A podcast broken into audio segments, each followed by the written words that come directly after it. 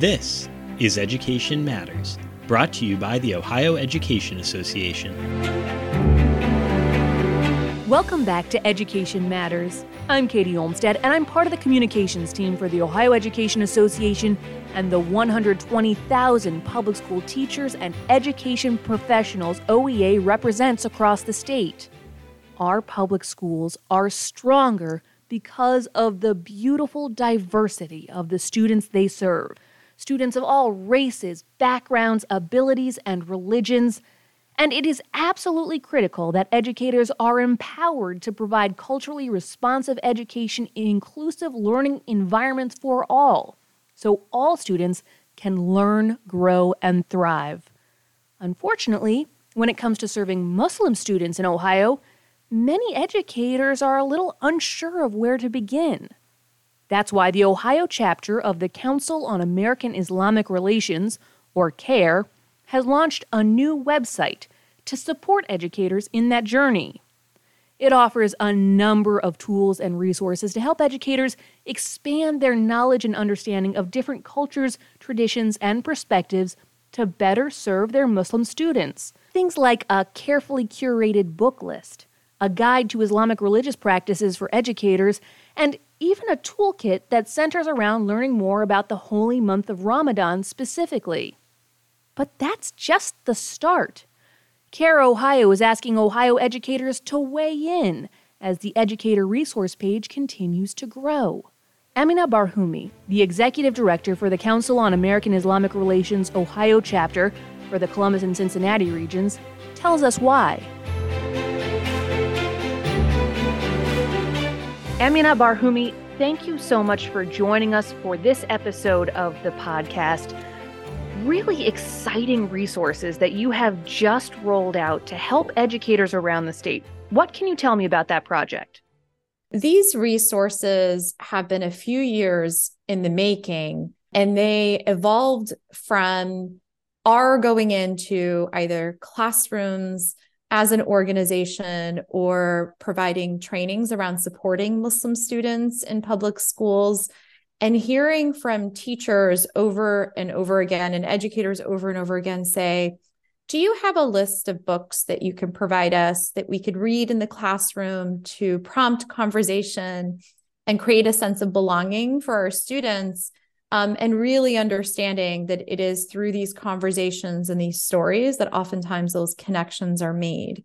And lo and behold, we asked everywhere, and there didn't seem to be a list that anyone was compiling. Um, we saw a lot of smaller lists, but no one list really for educators to be able to fall back on.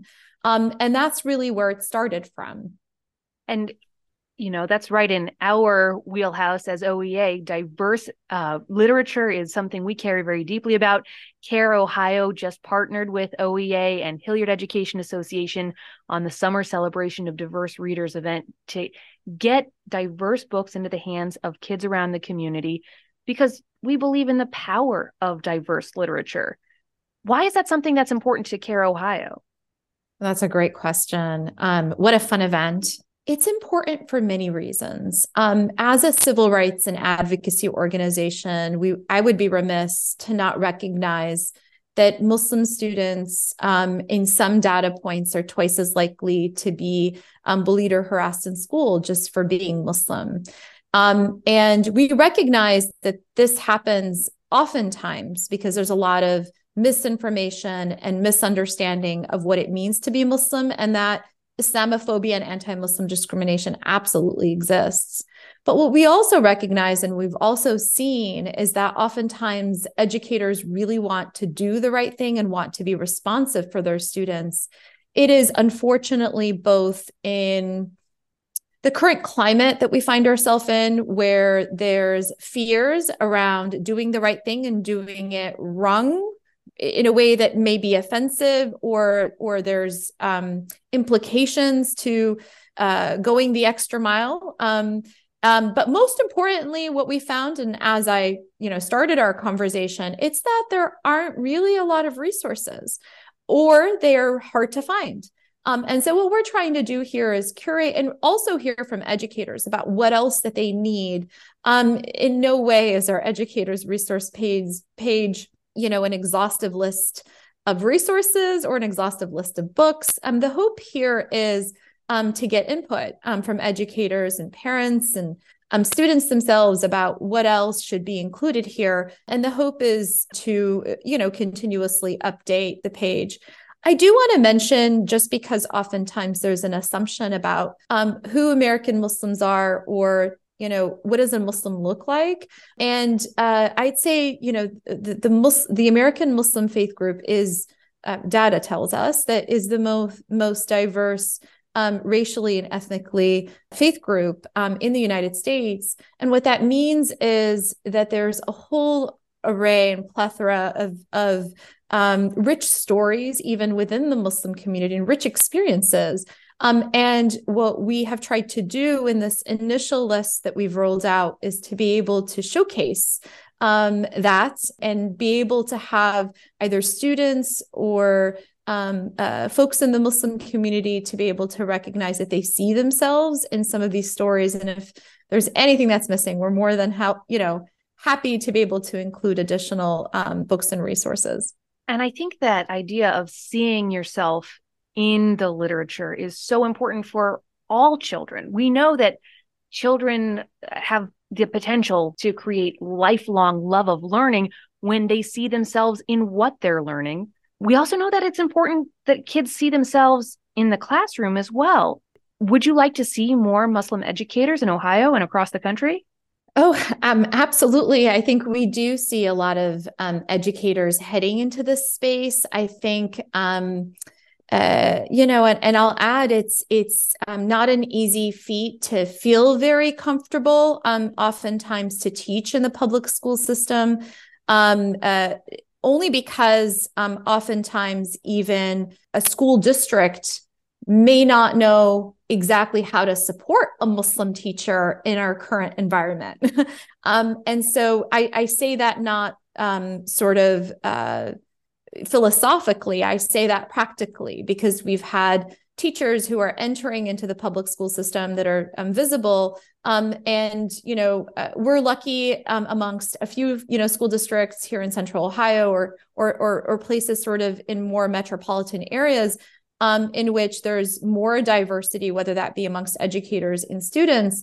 But in some school districts where there is the, the diversity does not necessarily exist, um, we've had educators who have challenged um, their uh, superintendents when being hired to ask, you know, tell me how you all will support me in this current climate and environment if there is a parent um, that says, um, I don't want her or you know or him as a teacher because you know they look a certain way or they dress a certain way which somehow implies something. And so these are sort of some of the questions and support that we offer to community members as an organization navigating this complex space um, in a very we're, we're in a you know ohio is very multiracial multicultural but oftentimes, um, like you mentioned, in particular um, career paths um, and, and particular public spaces,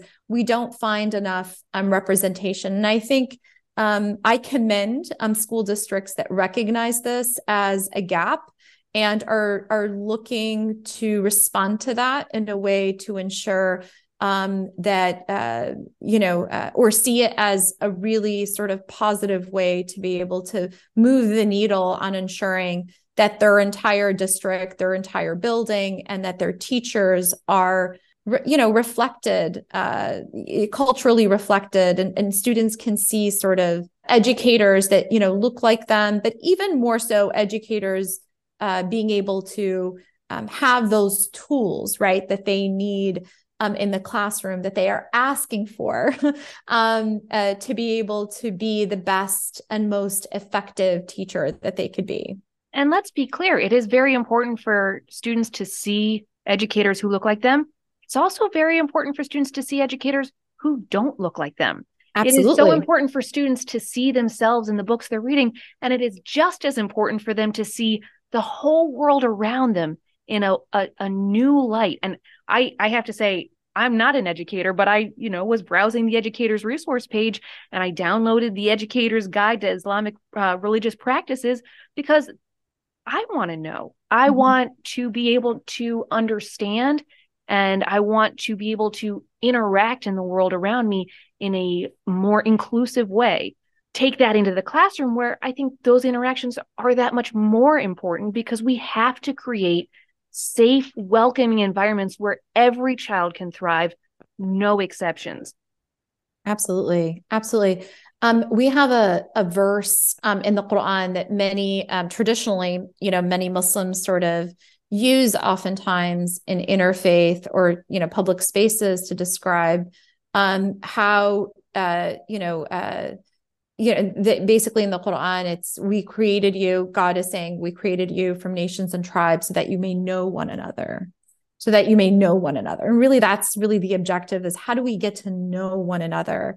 Um, what's really exciting too that's on this page, um, I would say, is a um, a, new um, bill that was introduced. Um, it's called Educating for Ohio's Future. We're one of the coalition partners with OPAWL.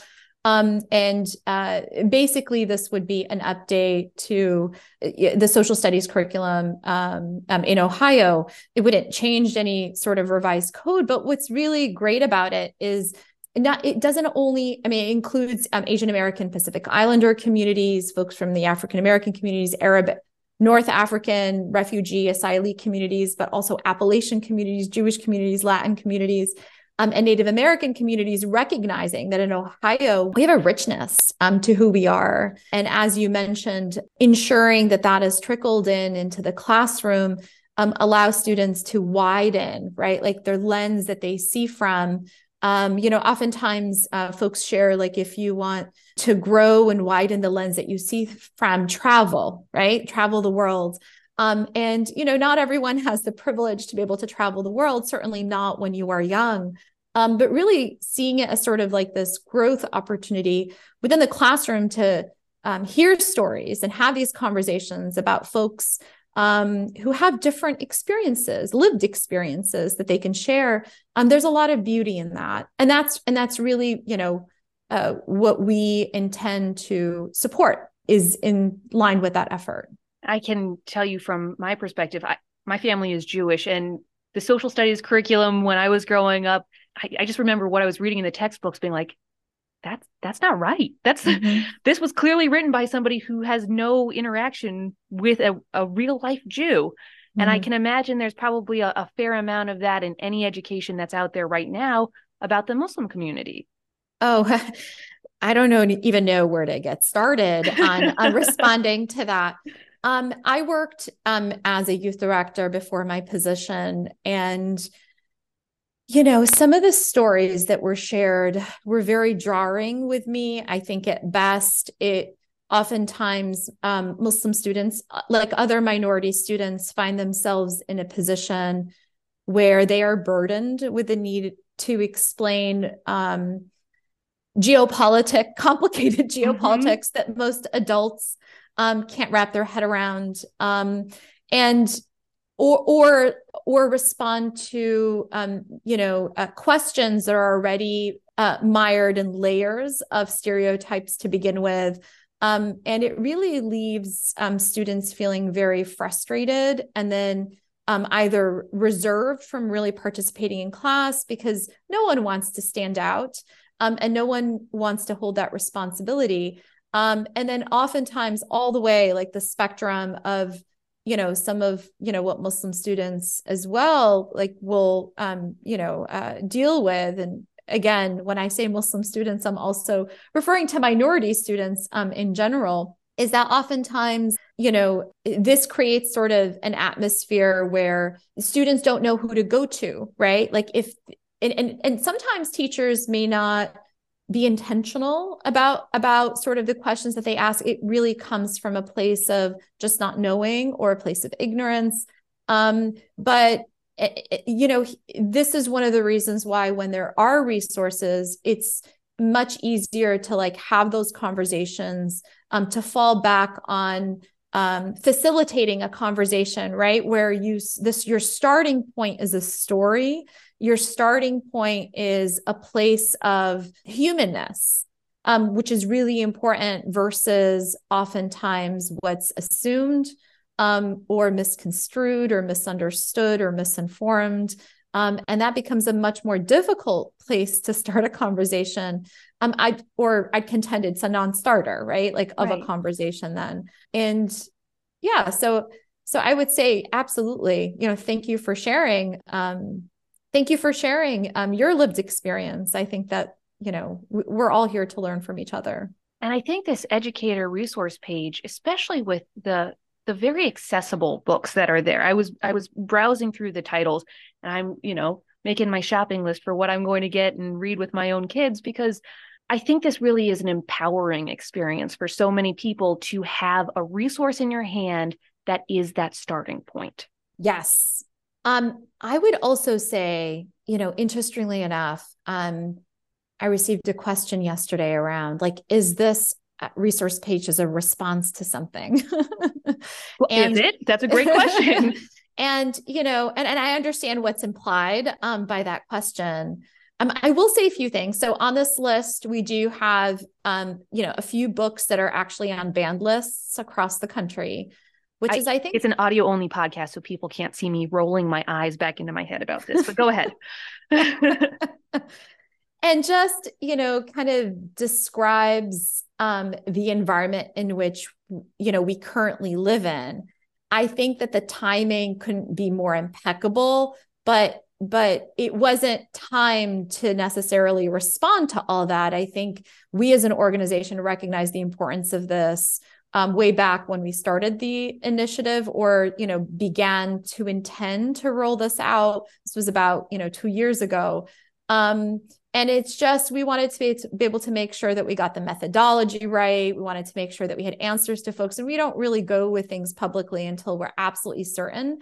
And it just seemed like the right time with the multiracial curriculum rollout um, in the ohio state house too as well um, it just felt like an exciting time um, and the right time um, to be able to to share it out. And you know, for in particularly in Muslim tradition, where we recognize the importance of um, at, even as parents to be able to raise um, empowered uh, young kids, um, to be able to uh, as educators raise critical thinkers.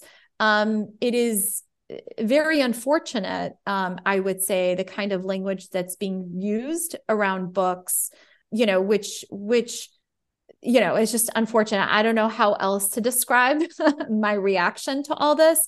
But, you know, I say this to say, um, you were sharing about how empowering it is. And I feel as though um, there's a lot of talk about what we shouldn't have or pointing fingers about what's not right, right? And I would say what we absolutely should be doing is empowering our educators, empowering our students, empowering our parents um, with lived experiences.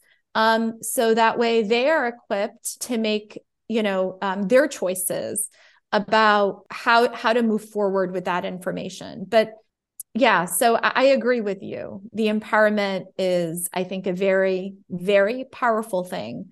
Um, and you know, we can't escape the fact and put our heads in the sand that we live in a global community, even here in Ohio, especially um, here in Ohio, especially here in Ohio, uh, and and we need to be able to raise our kids and our students to be prepared for that, to be prepared for the real world, or else we are we, we are cutting short any opportunities that they have um, when they are choosing career paths, when they are needing to interact um, with others as they go into colleges. Um, this idea of censoring or excluding is not a healthy one um, in which uh, you know we believe is uh, good for um, our communities um, here in Ohio and across the United States. In the last couple of seconds we have here, I know the resource page is new, but what has the reaction been so far? I think it's been pretty positive. I think I think we were really spot on. Um, we've had reactions both from the Muslim community and those um, those um, educators or those in the sort of education space. So even like librarians sort of respond to be like, "Oh, this is so fabulous! Oh my gosh, we've been waiting for something like this." Um, and even folks from across the United States. So even just outside of Ohio. So it's really great to see. I think the response has been great. And here's how others can help um, is, you know, let us know. Um, click on the link that says um, on the page uh, to suggest, you know, resources or additional titles, but even shoot us an email to be like, well, here's an idea. What do you all think? Um, we're more than happy. We have a, a few other resources um, that we typically roll out, even about like having conversations um, for like an educator toolkit. We use the Family and Youth Institute one um, around the time of um, the commemor- commemoration of 9 11, um, just to be able to equip either teachers, parents, and students. But we think that additional toolkits like that um, and additional resources would be helpful. And so keep checking in over the next few weeks and couple, you know, couple and several months. Um, we'll keep um, adding to that list and adding to this page. And I have to say, one of the things I love most about this storyline is what I'm hearing from you is there was no resource there. And instead of waiting around and instead of saying, who's going to fix this, you said, okay, we will. You saw a problem and you saw the solution in yourselves. And I love that. Thank you so much. Oh, absolutely. It's our pleasure. It's our pleasure. Amina Barhumi, thank you so much for taking the time to share your thoughts uh, and to share this really important resource with Ohio's educators. Thank you so much for having me, Katie. It was great to speak with you. If you'd like to check out the CAIR Ohio Educator resource page, you can find the link in the show notes for this episode. And while you're there, make sure you subscribe to Education Matters wherever you get your podcasts so you don't miss an episode in the future. Season 3 of Education Matters is winding down as we head into summer break, with only one more new episode coming next week. But we are already looking ahead to season four. And if you have ideas about topics you'd like to hear about, please send me an email at educationmatters at ohea.org. Until next time, stay well.